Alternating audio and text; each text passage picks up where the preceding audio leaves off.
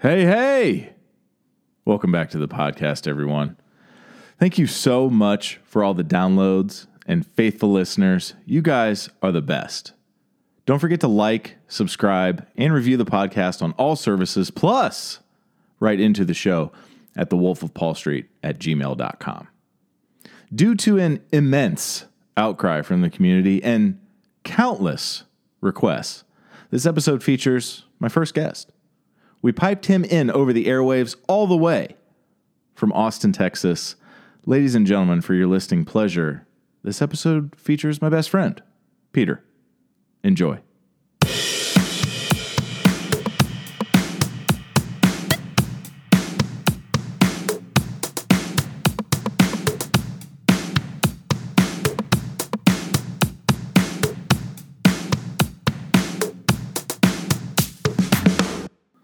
Cool. We're here. We're ready to rock and roll, episode 3, and we're here with my best friend, Peter.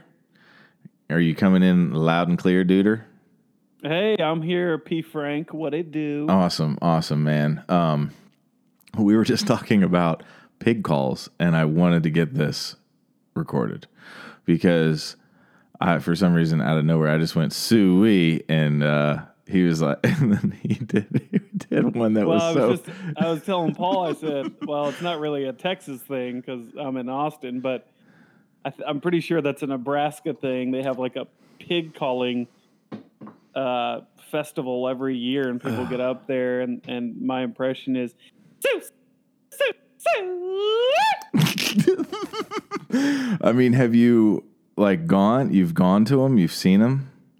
No. Okay. But I've definitely seen one on the tube. That's hilarious, man. Seriously. I couldn't imagine that. I mean, I figured it was just suey everywhere. Yeah, well, you know, they also have like frog jumping and stuff like that. Frog jumping? Yeah, and like loogie spitting. I don't know. It's weird. Oh, my God. Yeah, shit that goes on in Texas is definitely a lot different than things that we have here in the hood. What can I say? We should be our own country. I couldn't agree more, dude. Seriously. You guys have been open up fully now or no? Like what is like the status of Texas as a whole in terms of what's open? Well, the governor's implemented stage 1, which is essentially still curbside pickup for restaurants for retail stores. Mm. Restaurants are now open as of last Friday because May 1st, the executive order to close all restaurants was lifted, but at 25% capacity. So that was my next question. Yeah, 25 people in per 100. Tables are 6 feet apart. They're trying to do it safely and with caution to distance. Yeah. Here's my thing is and I know I have friends who are in the restaurant business who are bartenders or who are servers, and they're saying that the money that they're getting on unemployment and money that they might be getting from back pay, it's like if they're going back to a full staff of their, other waitresses there or other waiters or bartenders, if everyone goes back to work, but then there's 25% of the capacity and that's all they're allowed to operate from, what kind of money are they going to be making? You know what I'm saying? Roughly like 25%. Right.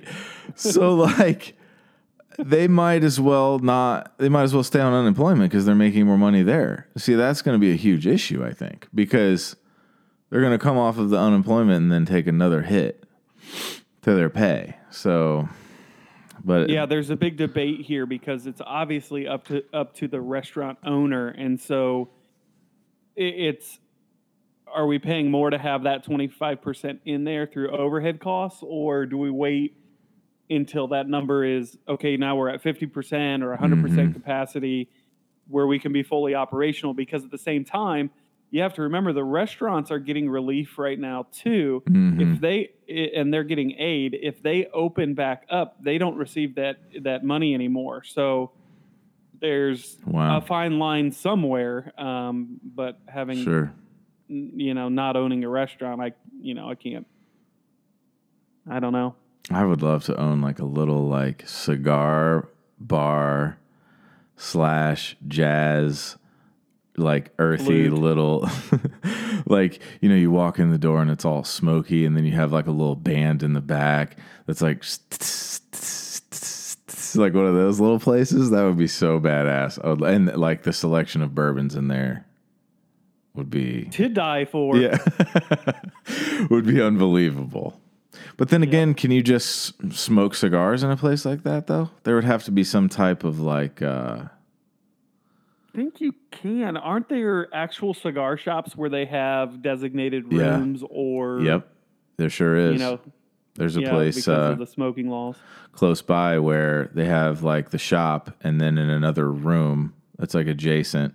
It's a fairly good-sized room. It's my favorite place. Around this area, they have like a seating area and then like these tables and like a couple flat screens and stuff. I mean, they don't sell alcohol. They don't sell anything like that. You can go there and smoke. And I was in there. I'm wondering like, well, I mean, it's not that far away. You know what I mean? Like the whole store smells like cigar smoke. You know, it's not like there's any kind of separation at all. So I don't know how they're like getting away with that. But I heard that like if you charge at some type of like membership fee, you know, if it's like a club per se, to like a strip club. Yeah, someone's paying to get in, then you can smoke. But I don't know. Have to pay to get into the smoking room in an airport. I didn't even know they had that at an airport. That shows how ignorant I am about travel, because I mean, I've only been on a plane, a commercial plane, two or three times in my life. So I didn't even know they had that at an airport. Well, they did. Whether they still do, I have no idea. I've been in airports. I just don't look for them. Like, when's the last time you were on a commercial flight? Do you know where your smoking room is? Please point me towards the room where I may smoke my Turkish cigarettes. Go for it. Last time, coming back to Ohio for... Oh, nice. For Christmas, yeah. And how long of a flight is that? Flights aren't that bad. I mean... no layover as a straight through from Austin? No. So Austin to Dayton would be usually a connection in Dallas Fort Worth. And then from there into Dayton, or Chicago O'Hare and then into Dayton. But I am a big fan of the quick turnaround on the layover, so I usually try to schedule mine an hour or less. You know, I like to get off one plane, walk to the next gate, get on my next plane, and be there without wasting a whole lot of time. I'm not a big layover person. Yeah. So when you go through DFW or Chicago, there's usually flights that have about a 43 or 45 minute connection. Is Dallas Fort Worth a huge airport? No question it's big, especially because it's about right in the middle of the country. Mm. But I mean, and it's very busy. Mm-hmm, The only ones I'm familiar with are Atlanta, which is, I believe, the biggest in the nation. Fucking huge, dude. And I don't know that it's necessarily big. You can't quote me on that. But what I do know is it's the busiest airport in the world. Oh, my God. I had a layover there, and it was like you had to run to the gate that you were connecting to because it was so far away. But, I mean, other than that, I've been in super small ones like Sarasota, and it's like that airport has two gates. You know what I mean? It's like that's super small. So I've seen a little bit of both, but I haven't been to a ton of like airports, so I don't know if how Dallas Fort Worth compares to Atlanta. Yeah, I mean, Dallas is just such a big metropolis. It's a large airport, but that's also one of two of American Airlines hubs. The other one being Chicago O'Hare. So it's, I don't know if that's true. It used to be United for Chicago. Don't quote him on that, everybody. We're just a couple of idiots talking right now. Remember, the Bulls played in the United Center. Oh, remember? I do remember back in the good old days. Back in the day, it was a Wednesday. So you have lived in Texas now for 17 years? Yeah, fall of 2003, so almost 17 years. And you left high school and got a scholarship to play golf and fell in love with Austin and never left, never came back. Yeah, it was funny. I've got a funny story about picking schools if you want to hear it. Well, of course. Well, I love Florida. Used to vacation there all the time growing up, and even now, Texas beaches aren't quite as nice as the Florida coast. Let's just say there's a lot of oil production. I feel you, man. It's my second home. I love it just as much as you do. You know that. Yeah, that's for sure. So I was looking at schools, and I thought, man, Florida would be a great place to go to school. I know I wanted to play golf in college. I looked up Division II schools, wasn't good enough to play D1. So got this long list of schools together, and at the end of it, there was two schools on my list that I hadn't visited. One was the University of Tampa. One was St. Edwards University here in Austin, Texas. And I went to Florida, went to Tampa, went to university, went on one of the tours, thought this is a beautiful campus. You know, I'm really close to the beach and whatever. And the kicker was they sat us down and they were telling us tuition and all this. And the lady doing the presentation says, the girl to guy ratio at this school is 7 to 1, respectively. This is in Tampa? This is in Tampa. Oh, yeah. My God. So, okay, so 7 to 1. I don't know if I looked at my dad or what, and I was just like, bingo. That's done. Where do I sign? It's like Australia here. Yeah, that's incredible. I've never heard this story. I did not know that. I swear you've never told me this. And so I really did think, my parents have a place an hour away. I thought, I'm going to spend weekends on the beach. What did your dad have to say about that? He understood. You have to understand, Paul knows this, but my dad is like a 70-year-old frat guy. I should say he's a frat guy trapped in a 70-year-old's body. The guy, you know, he likes to have a good time. Yeah. I mean, not to say that he wasn't strict and all that as a father, but he, you know, now he's you got that feeling when you were around him. You always knew, like, you're like, this guy likes to party and have a great time. He does. He has enjoyed a couple adult beverages from time to time. Yeah. You know, he's the epitome. What I like to say, and this is with all due respect too. Church on Sunday, cuss on Monday. Yep. Absolutely. And a good dude. He doesn't know a stranger, you know. Absolutely. Treats you like family every time you're around him. I have funny stories about just remembering coming over to your house when I was in high school, and you have two sisters, and one of your sisters I graduated with. So that's how your dad knew me, as I'm in, why is my phone ringing? Not a good time. I'm in the same grade as your sister. So I would show up at the back door, and your dad faithfully would be in his chair, either reading the newspaper or watching television every single time I ever went over there. And you would come to that little back, and like no one came to your front door. You would come to that back door of your old house, and I would show up there, and it was always like, you know, we'd meet eyes, and it'd be, yeah, Paul, what can I do you for? Because he's assuming, am I coming over to see your sister, or am I coming over? You know, that can be the only thing. And early on, he didn't realize how close we, you know, were or whatever. We're like, I'm here to see Peter.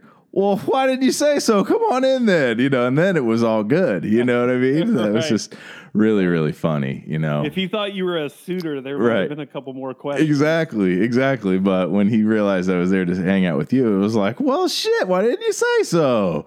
And then, yeah, that was always really funny. But anyways, back to Yeah, but I digress. Yeah, yes, exactly. So I'm sitting in that meeting. I'm looking at my parents. I'm like, done. Cha-ching. That's hilarious. But here's the crazy thing. That was all good and well, and two things happened. The first was the golf coach there at University of Tampa told me that none of their players get scholarships. Everybody has to prove themselves to essentially walk on and then get assigned a scholarship. And I thought, well, that's not for me at all, because I would like a spot on the team. To start off with, essentially you sign up, you get your whole schedule, and then you have to start off clean slate, fresh, reporting to practice, and then earn a scholarship. And when does that kick in? Your second year? I mean, how does that even work? Well, the other thing was, what if he essentially has everybody walk on? Then am I at what would be like an open tryout? Is there 30, 40 people out there and I don't make it? So then I'm stuck at the school for at least a year or a semester or whatever. And they had like a reputable golf program there? Yeah, it was Division II. I don't remember the conference as of now, but so what ended up happening is I needed to come to Texas for the last two schools, actually, that I had on my list. One in Austin, one in San Antonio. So I came to Austin, flew into Austin, came and looked at the university, St. Edwards University, and met with the coach. And he said, look, you've got a spot on our team. We can give you a little bit of money. We don't really have a lot, but I've got connections and we have all these golf courses to play, and we're going to take you downtown and kind of show you what the Austin life is about. and not like any of the recruiting trips you think. This was very procedural in the way that, you know, we went to a steakhouse and, you know, just hung out and talked, and cool. That was it. It was my mom and I. My dad didn't come. Yeah. But still, I'm sure it was probably a draw, you know, like I'm sure it was like, wow, this is really neat, like a really neat place. Well, that's the thing. So when we went out, didn't happen in Tampa, that happened in Austin, was I could see myself living there. Yeah. You know when you go to an unfamiliar city and you kind of feel weird, you kind of feel out of place, you kind of feel lost a little bit. I don't know, kind of mentally, because you don't know which way is up. Exactly. In a sense. Yep. But it didn't feel that way in Austin, did it? Didn't feel that way. I felt, man, this is a really cool city. There's a lot to do. You know, it's definitely, I'd never been to Texas before that. I mean, I literally thought I was going to be in cactus and sand. See, that's so funny. There was how people riding horses everywhere. That's how you picture it. That's how I picture it still to this day. It's like, you know, you have that mindset of like what it's supposed to be like, and you get there and it's complete, stereotype of like, you know, Texas. Thinking boys walking around with guns on their hips and spurs on, and it's like, hey man, this city, Austin, is a little different, you know? Yeah, it's totally laid back. Mm-hmm. It's and for everybody that doesn't know, when I moved here, it was 2003. I'm going to say roughly 400,000 people. I was going to ask you, how much has it changed since you moved there? Yeah, so it'll be interesting to see what the census comes out with this year, but I believe we're going to eclipse the million people mark, but I definitely know it's in the 900,000s in the city proper. So and in 17 years, roughly 600,000 people have moved there. Yeah, well, and that's not to include all the surrounding areas. Austin itself is super popular, but it's so darn expensive that people live on the outskirts that aren't included in that number. So there's, you know, there's suburbs, Round Rock, Texas, Georgetown, Texas, Leander, Texas, Cedar Park, Texas, Buda, Texas, Dripping Springs. Those all surround the city of Austin. Wow. But not included in that population. And it's just laid back. We have, I think it's, I'd be lying if I know the exact number, but it's roughly around 100 people a day that move to Austin. So it's just literally done nothing but grow exponentially since 2003.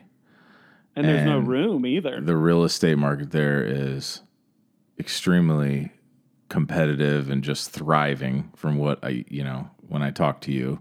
Median home price $400,000 or something like crazy like that. Mm-hmm. I mean, that's out like on the outskirts of the city. Wow. Yeah. You go downtown and you want an apartment or a condo, you know. So what they've done is when I first moved here in 2003, they had built this bank. And this bank was the tallest building in this city. And there's this picture. Paul, I don't know if I sent this to you. There's a picture from like 2005 where this bank is just any building they have. And then there's a 2019 picture. It looks like the Taj Mahal. Dwarfed. It looks like a birthday candle, you know, compared to these other just monstrosities. And it's because room to go outward, you know, we're on the edge of the hill country is what they call it. And so if you go east of town by the airport, it's flat as a board. If you go west of town, it's called the hill country. It's rolling hills. It's kind of like that Cincinnati area where you're just up, down, up, down. Oh, yeah. Which is crazy, too, because when I came out here, I was like, what? It's not all flat? Or yeah, that's how I picture it. And no rain. You told me this like not a week ago about the rainfall there. And it's not, I mean, it's decent. Like, it's you guys get a good amount of rain. 30-something inches. Wow. 30-something inches a year. When I picture Texas, I just picture it like tumbleweeds rolling through town, and it's dry as a bone. So, I mean, that's funny. Well, but don't get me wrong. I mean, it's hot. It's hot as balls. What was it today? So May 4th. 97. We didn't hit the record today, but it was 97. Oh, my God. So, and the difference between us, instead of like Arizona or whatever, they say, oh, it's a dry heat. It's a dry heat compared to the Midwest here. Yeah. Well, high today was 64. Well, it's 30, 40, 50% humidity, so it's not that dry. See, I think I could take that better than the high humidity. Like when we'd go down to Florida in July on the Gulf Coast, the humidity would just choke you out. You couldn't even breathe because it was so goddamn hot. But like that's a totally different feel, like that dry heat. And I don't. It's got to not be as bad. Well, I want to tell myself that it's not as bad. Yeah, here's what I can say. I can say that in 17 years. I'm not used to it. I love this city enough to stay despite the incredible heat because it's, for instance, 2011, it was one of the hottest summers ever. I think it was the hottest summer. Now, I have to preface this by saying it was our average number of days up to like 10 years ago. It was 14 days above 100 in a calendar year. That's not that many, though. I mean, 14 days, well, that's 2 weeks. Who cares, right? 2 weeks above 100 degrees every day. In 2011, we had 90 days above 100. 3 months. 3 months straight, 100 plus. Yeah, and here's it. One day I think was 108 or 111. And no, it's not that dry. I mean, and that sounds hot compared to... Or it doesn't sound so hot compared to like an Arizona or something like that.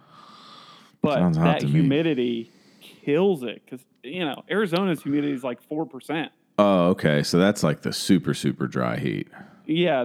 Our humidity is still at 20 or 30% during that whole run. Wow. I mean, what would someone do if their air conditioning conked out on? Seriously, they go stay at a friend's house until it's fixed.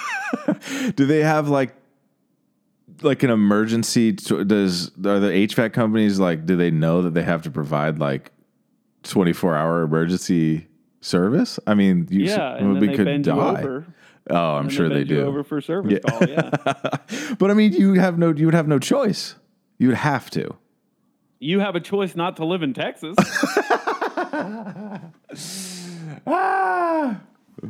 So, yeah, so that was, and here's the other thing. So, like, last year we had 30-something days above 100. I'm not certain. But, so, I mean, it was still a way above average year. But you also have to consider the fact that there's, you know, a large number of those days didn't just quite get to 100. So we're talking 98s, 99s, 97s. So it's just, you know, I don't know. I'm lucky that I love the city and the people and the town and the vibe so much to the fact that I can overlook it being so damn hot. Mm-hmm. Jesus. That's wild. Well, I should come visit. I can't believe it's been this long and I've never come down there. Yeah, and it's the live music capital of the world. That's my plug. It's live awesome. Music capital of the world. Do they have live music like at bars most like night like or like every night? Every night. Okay, so it's like Nash, because like when I took like this spur of the moment trip to Nashville at this old company I used to work with, made a lot of friends there, and just one weekend we're like, let's go to Nashville. Like it was like spur of the moment, and we went. And it was so much fun. But I remember that there was live music in every single bar there, which I knew that, like in terms of country music, every single bar. But it's like you get there and everyone's so friendly and it's just like, come on in and sit down, have a drink. And it's like, is it like that? You know what I mean? Like live music, every single place you go, because that'd be really neat. I would like to experience that again in a different place. Yeah, it definitely is. I mean, there's bands playing all the time. There's even if it's just a restaurant that has a grotto or something, there's usually a band set up there. Or there's a street downtown. I know I've told you it's 6th Street, and it runs east and west, and they shut it down Thursday night, Friday night, and Saturday night. I think around at 10 p.m. to 2 a.m., which is when the bars close. Okay, that was my next question. Bars close at 2. Uh-huh, and they, yeah, I mean, there's no alcohol allowed on the streets, which is kind of different than like a New Orleans or something like that. Right. But it's just lined with bars, miles. It's at least a mile long, and then the street's shut down, so you don't have to worry about, you know, coming out of the bar and get hit by a car. And there's a couple different sections of downtown. There's like a very young crowd that's still in college or recently graduated. There's a mid-20s to late-20s crowd section, and then there's a basically 30-plus area as well. And I mean, it's just the money's here, and people are moving from all over. Yeah. Most of the transplants are from California because California's so expensive, but they want a place like some of the cities in California, and what you get is Austin, and kind of with the laid back, lax kind of liberal attitude. But then you've got the music, and you also have a much cheaper place to live compared to California. Uh-huh. And we also don't have state income tax. Oh, that's huge. Yeah. So like Florida. Exactly. So it being even, I mean, largely in part a college town, because of UT right there, you still have like the, you know, upscale areas to where there's like an affluent presence there because of the tech jobs. You were telling me that there's a lot of tech jobs in Austin too. There are, yeah. One of the IBM campuses is here. Wow. Dell is here. Wow. Its headquarters is here. Apple built. Not only did they build like a 5-building complex here years ago, but they had signed, I want to say within the last year or so, to build another one that's going to house 15,000 employees for Apple. Jesus. Then you also have places like Silicon Laboratories, which make microchips. AMD is here, which makes microchips for laptops and computers, stuff like that. Wow. You have, I forget what the name is. It used to be Freescale Semiconductor. I believe it's NX something now. I don't know. But anyhow, they make microchips. Samsung has a huge plant here that makes microchips. It's very tech oriented. I mean, half of my neighbors are in tech or coding or, you know, sales for computer things. You know, doesn't sound like the city is going to stop growing anytime soon at all. No, well, just for kicks, I know we've talked about Austin a lot, and I apologize. No, dude, it's almost like a love letter to Austin, Texas, but it's well-deserved. I mean, it sounds like an amazing place, and I know that if it wasn't, you wouldn't have stayed there this long, that's for sure. Well, that's right. I mean, I have no family here. I've made friends. And it was, so my parents, and I don't know if you know this, Paul, but my parents had a rule when we graduated high school that if we were going to go to college, their one rule is that college had to be out of state. Oh, wow. Wow. Did you not know that? No, I did not know that at all. But now that I think about it, all your brothers and sisters went to college out of state. So I guess they held fast to that rule. They said, you know, it's for the experience. You got to get away from home. I love it. I love that mentality. You need to be on your own and do life. Yeah. And so I had a sister go to school in South Carolina. I went to Texas. My brother went to Colorado. And my other sister went to Indiana, which was the shortest one, but she barely came home. So. It was still out of state. She followed the rules. For sure. So. Oh, my God. I applied. One quote I have to tell you real quick. Oh, yeah. Is the best quote my dad ever gave me. And for anybody listening, I think it's a good one. And when I left for school, he said this. Don't let your books get in the way of your education. Oh, I love it. I love it. Did he make that up? That sounds like something that, like, Elon Musk would say or something. But he wasn't even, they didn't know him. Yeah, no one knew him back then. So I don't know if he got it from somewhere, if he made it up. It made all the sense in the world. Now, don't get me wrong. I had a semester where I had bad grades. And then he was all in your ass for that, for sure. Yeah. But you know, he was all about, you know, have a good time. Yeah. Be your own person. Discover who you are. So. Yeah. But you better not fucking fail. Exactly. Yeah. That's awesome, man. I guess we should talk about how we actually met, which I think is a great story. So you'll have to remind me. Yeah, so your sister, who was in my grade, would have parties and stuff, and she would have people over. And I would come over and because I lived just a few streets away. And we lived really close by. Dale? Yeah.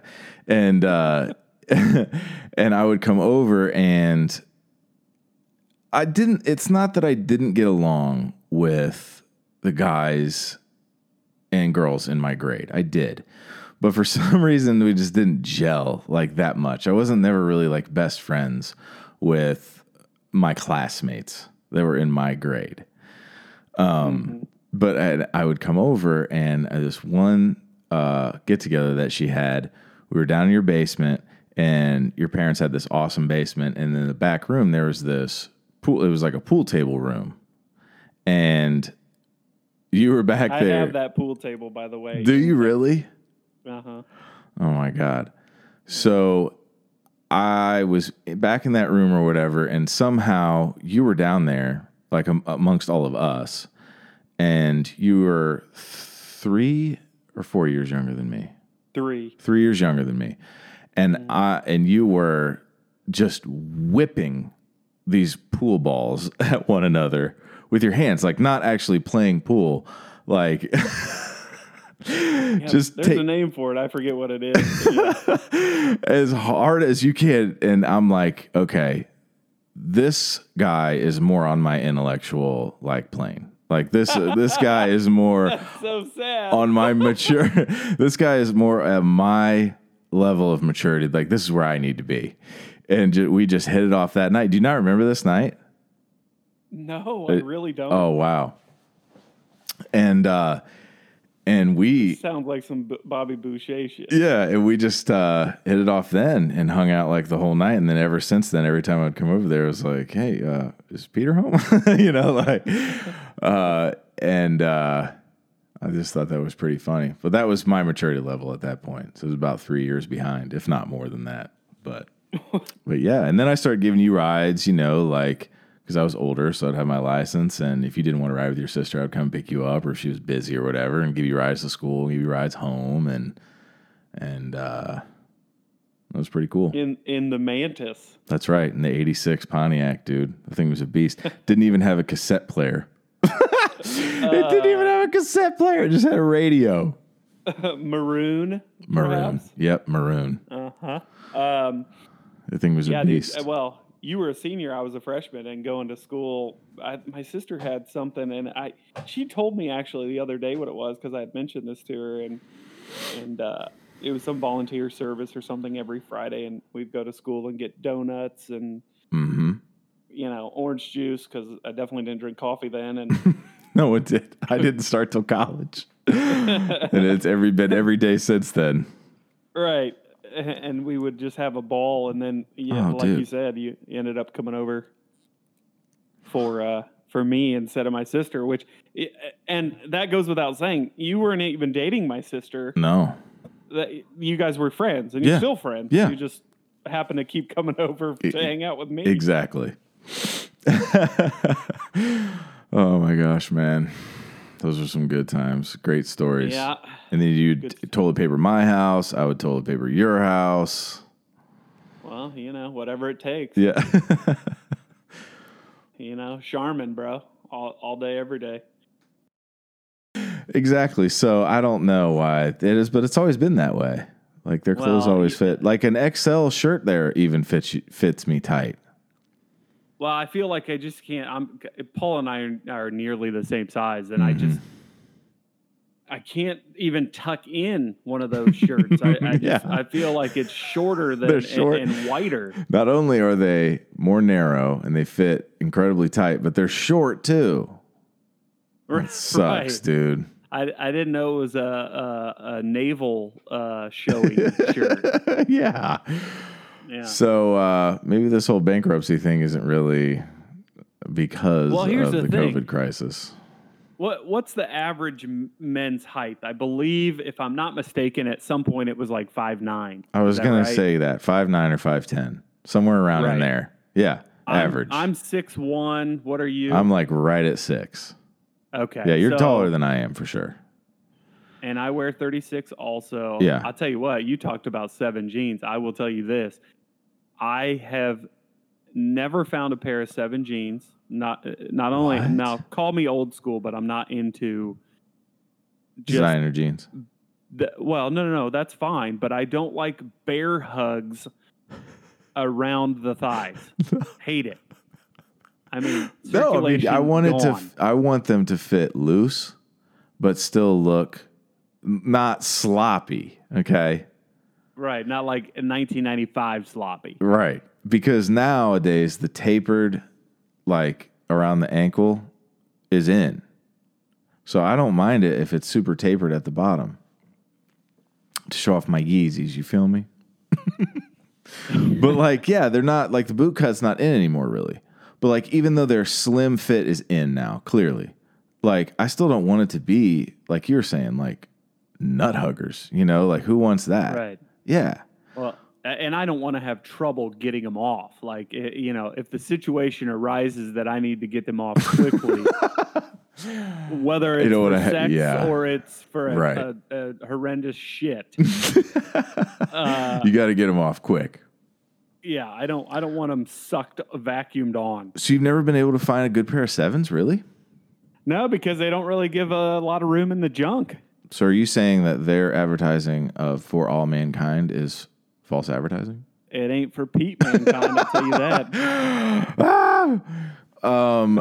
I have like one or two pairs of faithful jeans that I'll wear. And then I have like these nice Tommy Bahama khaki, like, comfortable fit, like khakis that I'll wear pretty regularly that fit me good. And the jeans are Robert Graham. Okay. Haven't heard of it. Yeah. I actually got those on sale down in Florida. It's a crazy deal on them, or else I wouldn't have spent the the money on them. They were like $300. I got them for like $75, I think. But they have been like my go-to jeans for a long time, and I'm in the market for a new pair. And I mean, I've had Sevens in the past, and they're really good. So I don't know, man. I guess I won't be going to J. Crew. I don't think I've ever had a pair of J. Crew jeans though.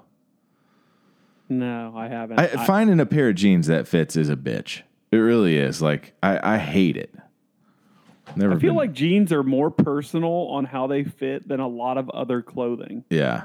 Yeah. Because I'm super picky about my jeans, but I'm not as picky about a polo shirt. No. Or, yeah. 100%. Stuff like that. Like if I like the way it looks and it, you know, the polo shirt and whatever, but it, you know, shirts are loose anyhow. So it's not unheard of to, I guess, be a little more lenient with those. But right. I will tell you this. I frequent Nordstrom Rack a lot. Yeah. And my go-to is a brand called Joe's. Joe's? Yeah. Joe's kill it, man. They have good style and don't hug in the places they shouldn't. Joes? I'm sorry? Joes? You apostrophe, if you apostrophe will. Apostrophe S. I will. I want to ask you about your love of cars, and I know that's something that you're definitely passionate about. And I remember I would come over to your house, and did it start with the fact that your dad loved cars? I mean, I always got that feeling because it was like he would just have a new car frequently, and it was like some badass Firebird, and then all of a sudden you'd have some badass Corvette, and it's just like, dude, this is great. Well, so one thing you have to know is, as Paul probably remembers, we had a family minivan for years and years. I mean, since I was a kid until I was in high school, which is what I drove to high school. But when I was given... When did you get the Grand Am? I don't remember that. I got a Grand Am in my, I don't know, sophomore year, maybe junior year. But, okay. But I drove the van because my parents were super strict, and they said, hey, look, for all four kids, these are the rules. This is how it's going to be all through the line. I was going to say, I thought you had that when in high school. So you still drove the van? No, I did. And I did have it in high school. But when I got my license at the end of freshman year, going into sophomore year, I drove the minivan. It was a Plymouth Grand Voyager. I thought it was awesome. I mean, who doesn't want to take seven friends somewhere? Oh, and it had like a Bose system. Oh, yeah, that's true. It would have had a good sound system in it. It had a great sound system, and you could take your friends everywhere, and we would just bump that thing. 2-pack shaker. I mean, no, please stop, dude. People are going to think that you're serious. Huh? Dead serious. Dead serious. I mean, it had those tabs you can move up for bass, treble, and mid, and we would just turn the bass all the way up, and that thing, I'm telling you what, it sounded really good. And I bet we would drive that thing, and then, but because the minivan at that point went to me, my parents were always big into cars. They were big into fast cars, and so my dad at the time, when I got the van, got a Thunderbird when they re-released the Thunderbird. Oh my God, I totally forgot about that. I remember that. My mom got a Trans Am convertible. It was black on black, you know, just black on black all with chrome wheels. See, I thought that in my memory, I thought that was a Firebird. So it was Firebird Trans Am. Oh, okay, cool. I remember the black on black version they made at the time. I was like, I thought that thing was badass. And that was the first time you could get personalized plates too. And so she thought it was so clever, and I still agree with her. She got a plate, Da Bat was like the Batmobile, but it was DA space BAT. Oh wow, I do not remember that. Yeah, and then she had a red Firebird after that, Trans Am with a black top, and then in, I want to say 02-ish, somewhere in there, she got a Corvette. Mm-hmm. Meanwhile, I think my dad kind of held on to the same couple of cars during that time, but they were just always car people. They thought, okay, the kids are grown up. We don't have the minivan, and the kids are in college, the older kids. And they either didn't have cars at college, or, you know, some of the older ones did, or were out of college by then, 'cause I was the youngest, but they just always had kind of sports cars after that point, two seaters. I mean, I remember rolling up to the golf course in the vet ready to play, play golf, and with my clubs in the back, like, Mom, I'm taking your car today. Have fun in the van. I remember you would drive the vet. Every once in a while, you had to get permission to drive the vet to school. And and I would be like, I mean, I was never one to be like, oh, man, that's bullshit, or like hate on anybody or be jealous because, like, hey, their parents have a Corvette and it's badass. And I mean, we were friends anyways, but I mean, friends hate on each other, I think, maybe more than people that aren't friends hate on one another, but I think under their breath, I would hear people be like, man, fuck that kid. And it's just like, man, you don't even know him. You know what I mean? Like, he's the last of the good guys, man. You're hating on the wrong person right now.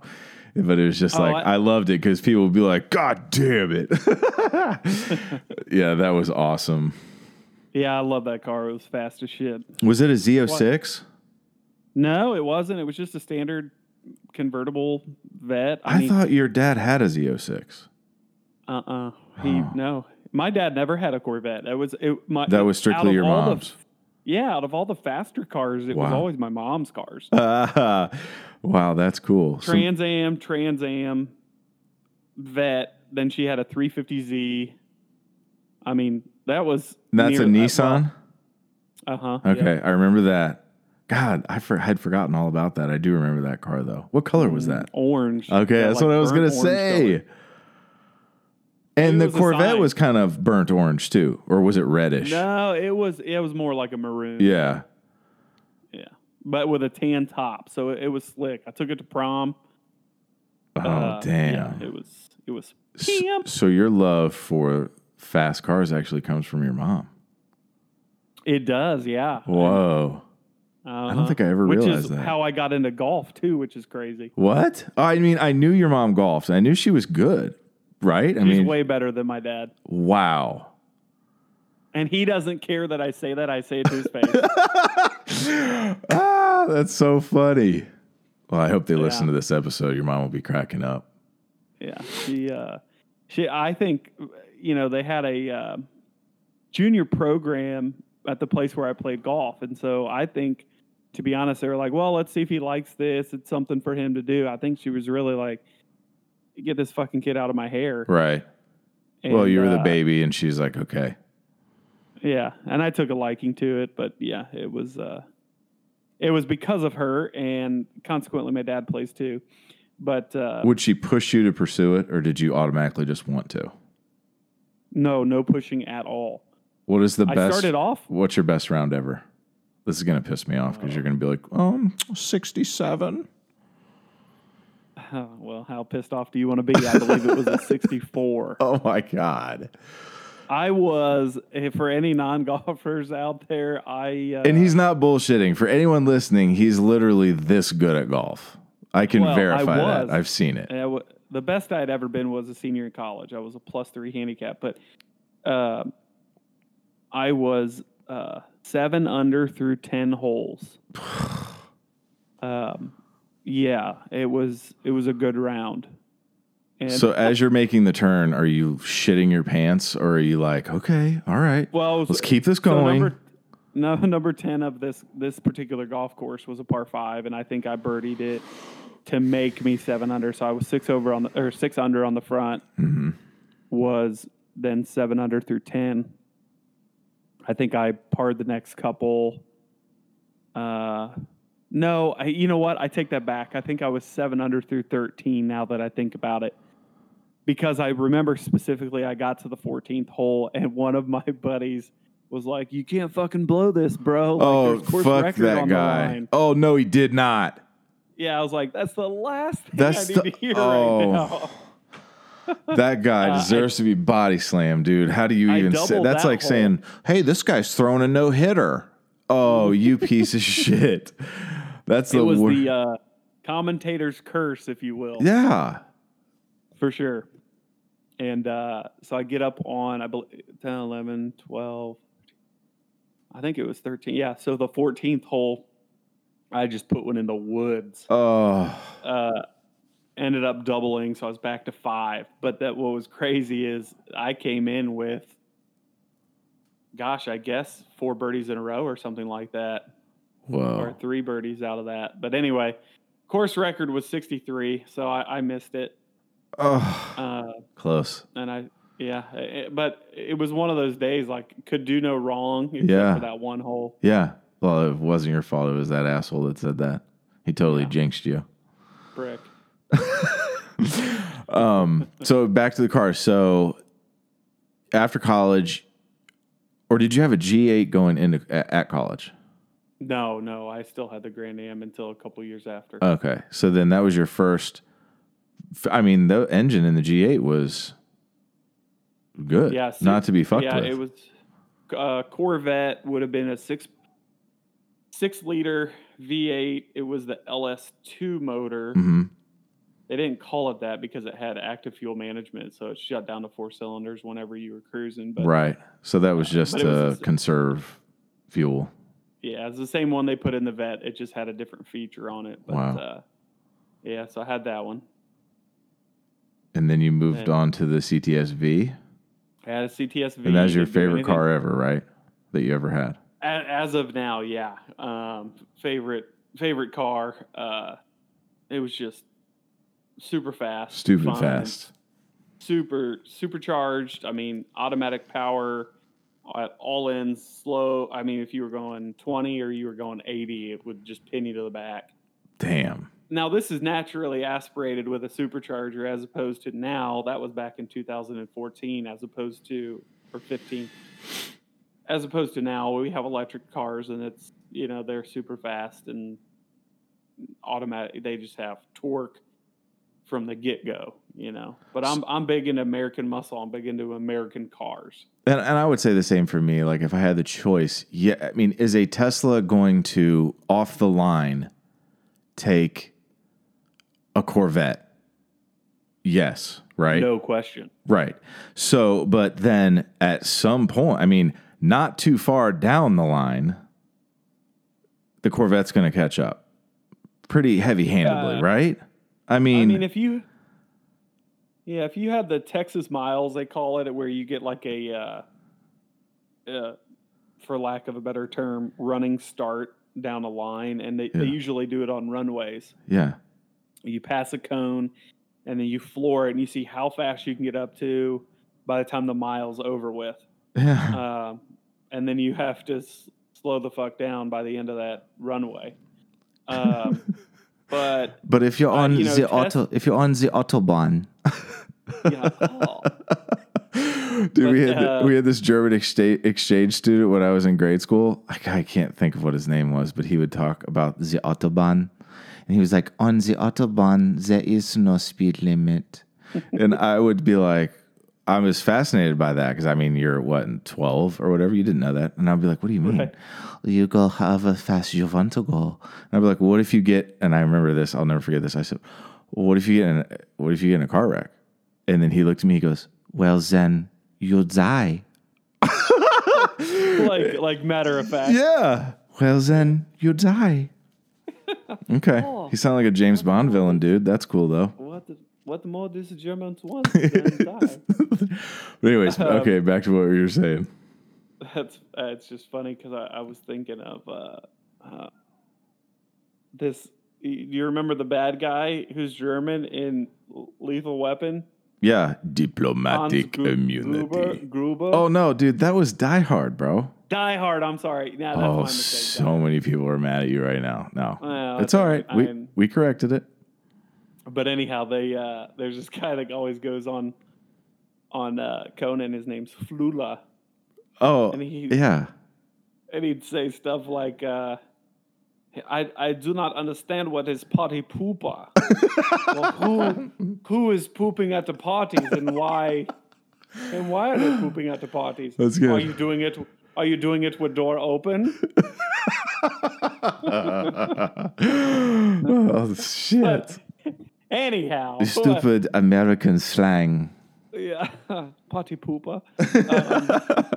That's funny. Yeah, so the CTS V was awesome. And then I went to a slower sedan, and I just missed the fast car right now. So I definitely want to get back into one. You are. You're going to get a stupid fast car. That's going to be your next one, man. I'm hopeful for a Vette, either Grand Sport or a Z06.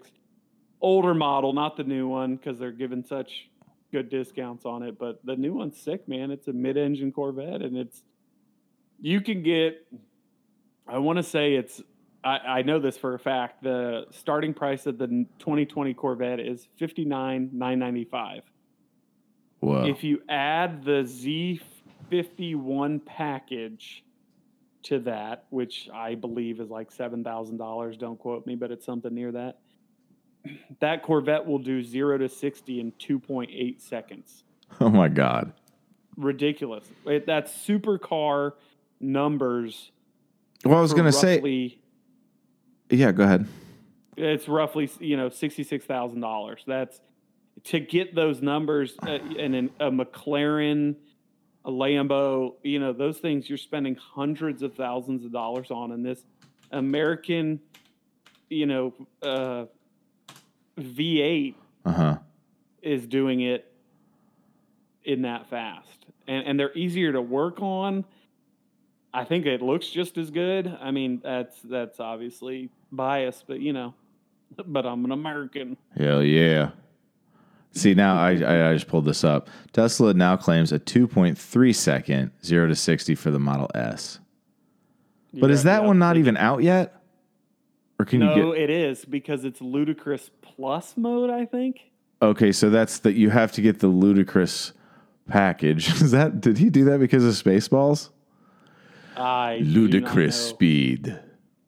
I do know that they did Ludicrous Plus, and it is ridiculous. Dumb fast. I mean, 2.3 seconds, dude. I mean, that's crazy. It's unheard of. I mean, 2.8 is so fast. Well, and that's the thing. I also think, so let's compare that to that Z51 Corvette, the 2020 Corvette. Yeah. If that Vette costs $67,000, somewhere in there. Uh-huh.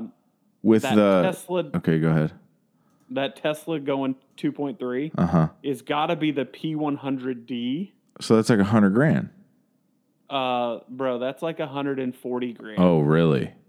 Yeah. Well, which is the one that's not out yet? There's one that is the Roadster. Okay, so they're saying here.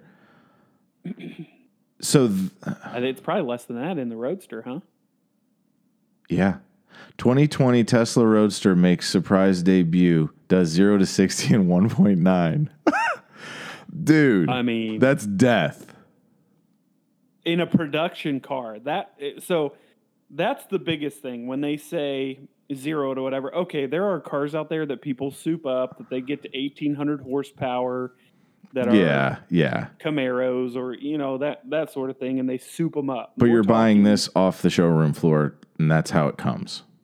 Yes. And my neighbor has a Tesla, and he just has like the 60 kilowatt hour battery. It's the lower range, but they have another gas vehicle, so it's no big deal, whatever. And it's just the oddest thing. I mean, if you haven't been in one, I haven't. It's like a golf cart when it takes off. Yeah, it's even more quiet than a golf cart, because you're in a cab and there's glass around you and all that. Oh God! You don't hear a thing, but your head flies back and hits the seat. You're just like, what the fuck? So even in his just base model, he's got a Model 3? Model S. Oh, he does have the S. Yeah, he's got the S, but the 60 kilowatt battery, which the battery itself doesn't really matter. That just means how long will it last. Oh, yeah. So how many miles? Right. Until you have to charge up. The range. And then now he doesn't have the option, because his is an older one, to have the Ludicrous mode. I think that's also, if I'm not mistaken, it's only a dual motor one. His is a single single motor. Yeah. So, Jesus. And that, cause that makes it essentially all wheel drive. They all go at the same time. Dude, that thing, that the battery is in the bottom of the car and the center of gravity is so low, you can take turns faster than any gasoline car you've ever been in. Wow. Because it just sticks to the ground. It's crazy. As enticing as that sounds, I mean, yes, it would be really cool to have one, but if I had my pick, I would probably have to stay, like you were saying, with American Muscle and get an awesome Corvette or a CTS V or... I don't know. That's neat though, but it's like, why not get a sick Porsche too? You know, like for that much. Yeah. Yes. Yeah. Well, and he's bummed too, because as much as he loves it, and he does love it, the technology is great, mm-hmm. but it's not to the point where we're at such an extended range that like he can't drive to Houston, which is 165 miles, 170 miles one way, and get back. This is to go to, let's say, his parent, and get back on that charge because he can't charge at his parents' house. They don't have a charger. Oh. Well, didn't they map it out to where nationwide... Of course, they probably haven't. I mean, maybe that's just up and down 75 and 70 or... you know, like the major interstates, but like, don't they have it mapped out where there's charging stations pretty frequently? Yeah, they definitely do. Especially, well, at least I know in Texas they do. It's between all the big cities. Yeah. And actually, yeah. You know, in the big cities they have them and all that. So you're just saying he doesn't want to have to stop for 45 minutes and charge up. Exactly. Yeah. Well, and he would be able to get all the way to his parents' house. No question. Because he can go 200 and whatever miles, and it's only 165 or 170 there.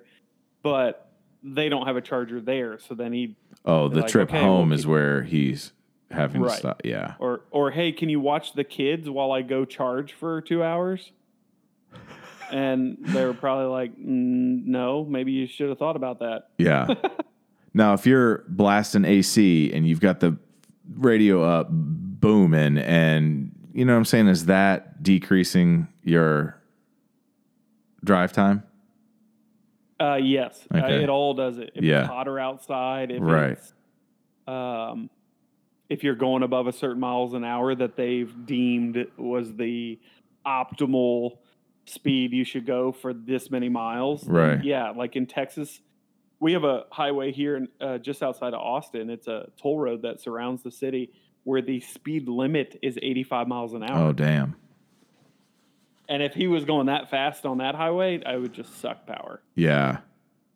So. I've actually sat in a Tesla before. I've never ridden in one. But you know how they in the malls, they'll have like Tesla stores? Have you seen those? Mm-hmm. Yeah, pick your color. Right. So like you go in there and they'd have one. And I remember the first time I sat in one. I mean, this is years ago. But the screen... in there is insane. Mm-hmm, yeah. It's like 17 huge. Or something. Yes. Like that blew me away. I had no idea it looked like that. It looks so futuristic. Now, how do you feel about the truck? Is it dumb? I think it looks like shit. I think it's sick. I think I've taken prettier shits than that truck.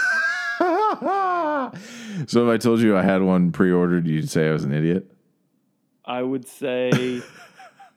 defriend me on every social media and lose my number. Bro, if I pulled up in front of your house for my first time ever in Austin and I drove my Tesla truck from Ohio to Texas. If you set foot on my property and that truck, I'd have a right to shoot you. You'd be like... Is that law in Texas? What's that called? Like...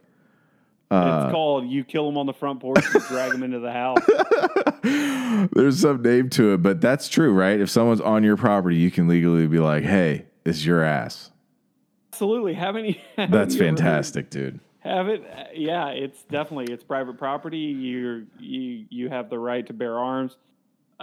They're trespassing. I don't know if that 911 call was in Texas. I'm almost 100% certain it was. Have you ever heard that 911 call where the guys says that there's somebody he says there's somebody breaking in to my neighbor's house? Oh, to his neighbor's house. Yeah, he says, I'm going to shoot him. And the 911 person says, sir, do not shoot him. And he says, I'm going to shoot him. And they're running. You can hear him. He's running like towards the neighbor's house. No way. The guys start running away. And he's like, I'm going to shoot him. And the 911 said, don't shoot him, sir. Don't shoot him. He said, I shot him. No. Yeah. Yeah. And it's, and I would be lying, but I'm pretty sure that guy got off because it's something about like they might have been. I shot him. Huh? I shot him. So even though it was on his neighbor's property, he got off, huh? Yeah. I don't know what the law is, but yeah, you can be loaded in your car. You can't be visible, but you can bear an arm without any special licensing. Yeah. Yeah. Well, that's the thing. Like, and I think it's the same here in Ohio is that openly you can open carry legally. Not without a license though. For an open carry? Correct. Like if you're not hiding it at all. Okay. I don't know. I don't know this. So don't go on that. Okay. So a vehicle is your personal property, right? So you can have it in your vehicle. Just sitting on the dash, loaded. No, you can't quote me on it. I have no idea. Okay, I thought you could. What I know is many people I know carry guns in their vehicles, and it's 100% legal without any special licensing. Yeah. Because it's your vehicle's your private property. A lot of people I know have guns in their houses. Oh, yeah. Personal protection, all that stuff. Yeah. But if you want to conceal it. Yeah. Well, there's open carry, which in Texas is if you have the license, you have to go through the class and all that. Oh, okay.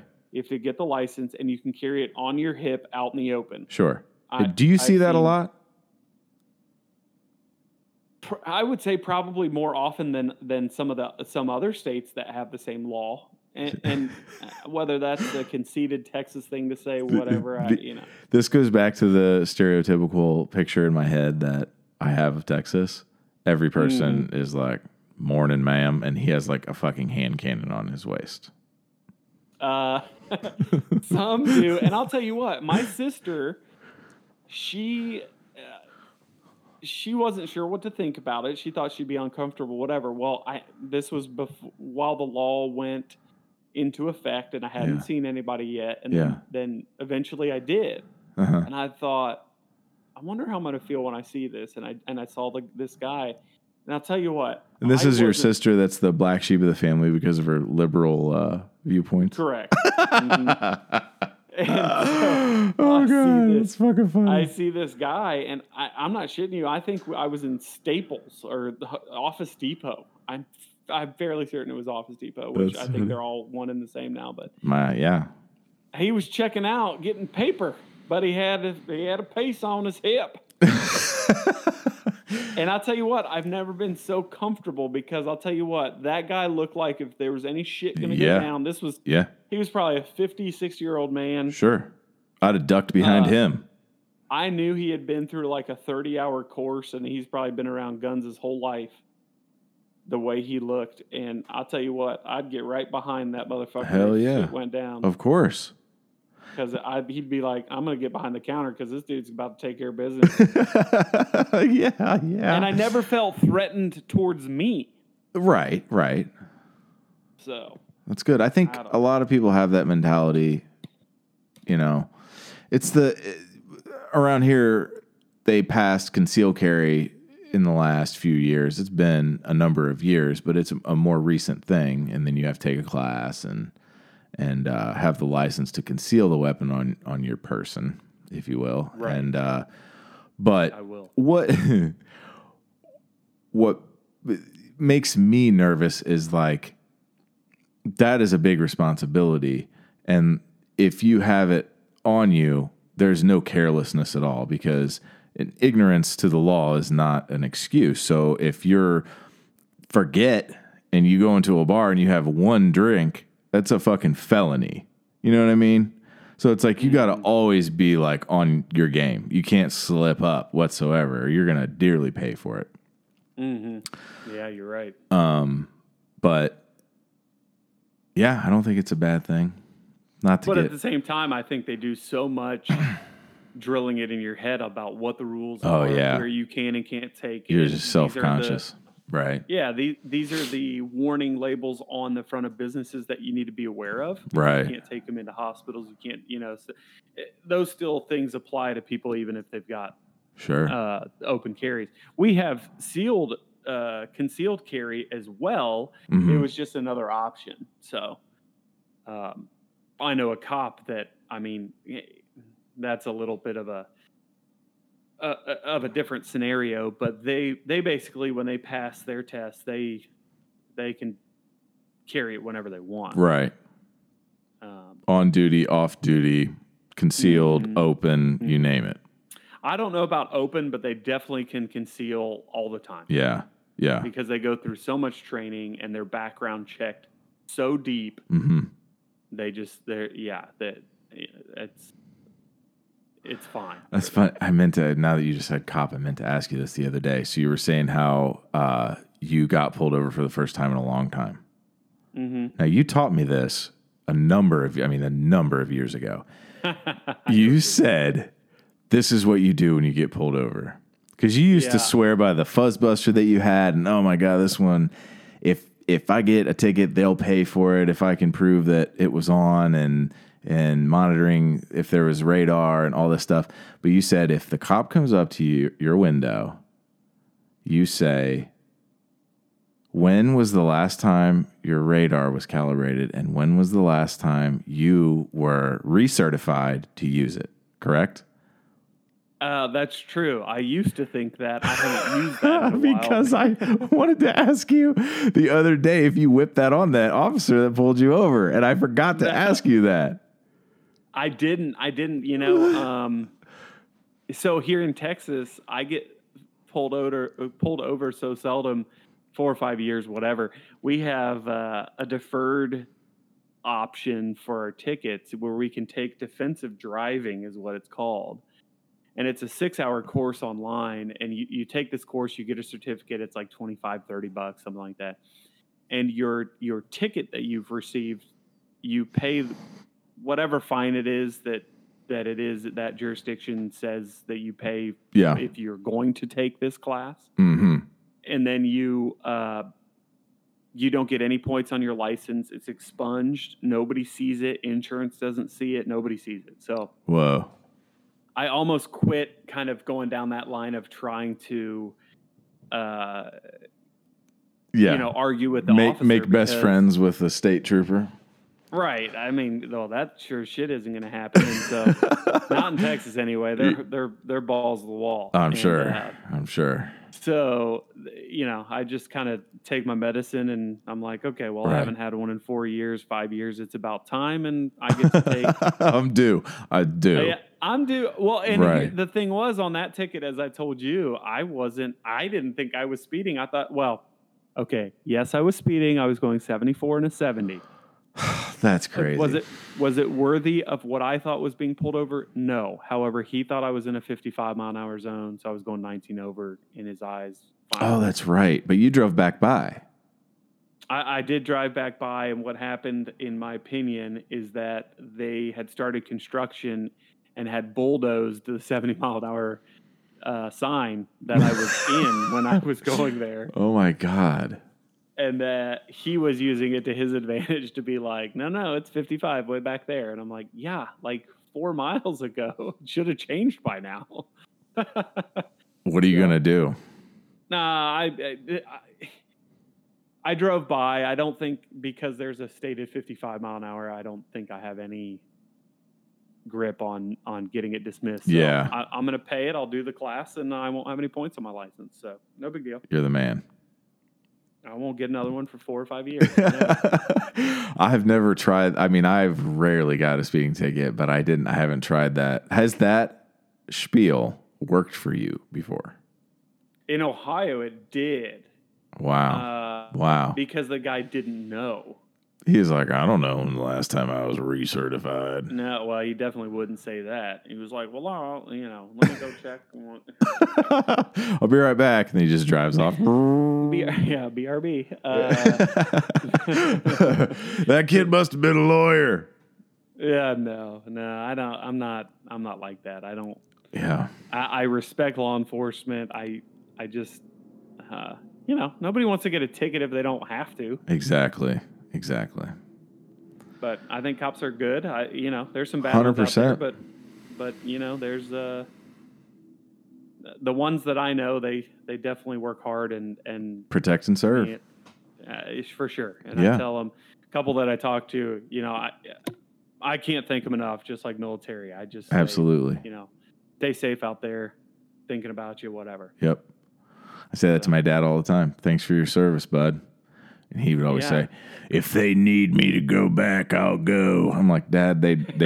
They don't. 70. They don't. Well, I'm just saying if they do, I'll get my goddamn M16 and I'll be there for I'm getting my Luger. For DJT, I'll be on the front line. I'm like, Dad, they don't need you to go back. But I'm just saying. Okay, man. They don't draft senior citizens. Oh, shit. Yep. He's a real American. God damn it. You buy Craftsman because it's made here. Well, dude, this has been amazing. Well, thanks for having me, Paul. Hell yeah. It's great. And I love you, buddy. You're a good friend. I love you, too. You're my best friend. You're my best friend. And I'm going to have you on as a regular guest. And we're going to do this again. But, I thank you, and I will talk to you soon, dude.